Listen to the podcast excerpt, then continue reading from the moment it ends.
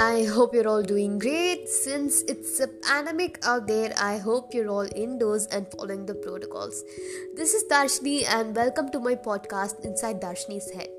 I consider this to be my space where I'll be mostly having a heart to heart conversation on mental health and my random thoughts.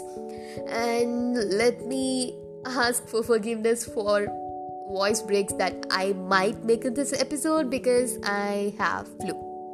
Okay, fine. So, in today's episode, let's discuss about the stigma around mental health. So, why this topic in particular, you may ask? I was talking to my friend one day about my mental health and that I needed a therapist for at least a while. You know what? She was like, Bro, therapists are for mentally disabled people and you're perfectly alright. I couldn't even believe my ears. I wanted to literally stake her heart. Like, really? Just just one simple question. Why do you have to discriminate people like that? Okay, as usual, I dug into this topic and did some research. This stigma has been categorized into two main types social stigma and self stigma. Social stigma refers to people like I just call that person my friend people who don't really understand the internal mental pain that you're going through.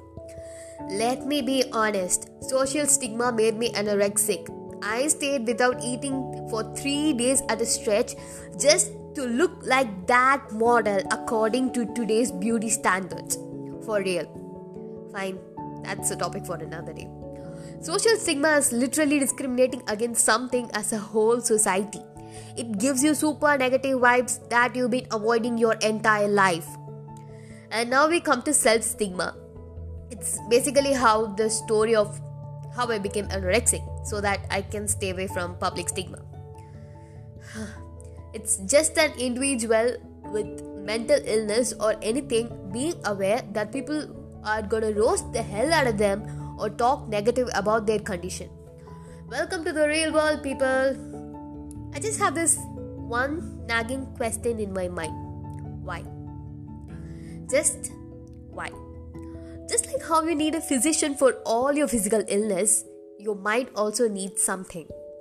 Your mind needs the same care as you spend on your outer appearance.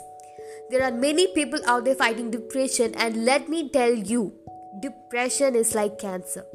It slowly kills you, and when you identify it, it's probably too late. Many people don't even open up they're going through something thanks to the social stigma. A person's self worth and everything is boxed up in this little thing called stigma. You say suicide is a cover's choice, but were you there to listen when they tried to talk to you about how they felt? About how they had a bad day? But no. In the end, when that person takes a big bite, you come out of nowhere and shamelessly say you were there for them. You mock their self harm scars, but you don't know about the battle in their heads, the will to get out of the bed every day to face another hell. Mental illness doesn't have an age limit, it attacks everyone from kids to teenagers and it comes in many forms. About 300 million people are affected with depression, and about 3.5 percent of deaths are attributed towards depression and anxiety. Next time, when you see someone with self harm scars, don't mock them or talk about them. You have no idea what drove them to an extent to give up on their dreams and leave their loved ones. Sit beside them, have a cup of coffee, and discuss about their day. Be there for them and say you're there for them. Mean it. Don't just say the word. If any of your family members are going through something, don't be ashamed help them or give them proper help. And my angels out there fighting their demons.